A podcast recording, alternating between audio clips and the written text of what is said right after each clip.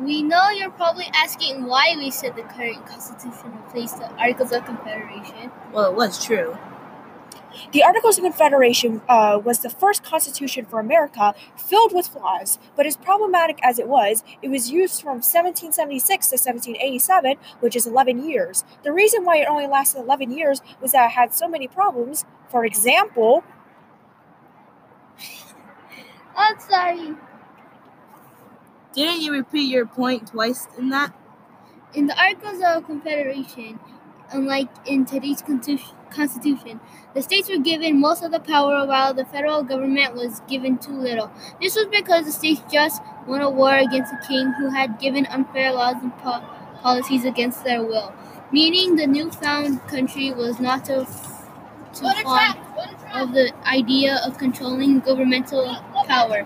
It may not seem too much of an issue until you realize it ties into one of the flaws under the Articles of Confederation. This meant the federal government was unable to directly tax and often had to ask the states for money as an alternative. This soon caused to be a problem because the states actually weren't required to pay these taxes to the federal government, which meant there was often no money for important projects or public services that could have benefited everybody.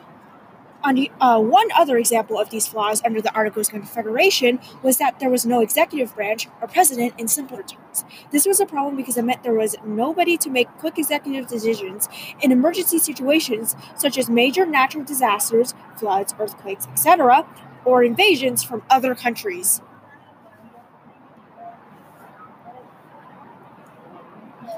Another flaw was that there was no national army in the states, meaning each state had an individual army of their own. It was considered a problem because if a situation of where another country invaded America, such as Britain, and the federal government were to ask for soldiers from state militaries, it would take too long to get where they are needed. Plus, states who are asked don't have to send their militia elsewhere if they want to and can defend their own state instead.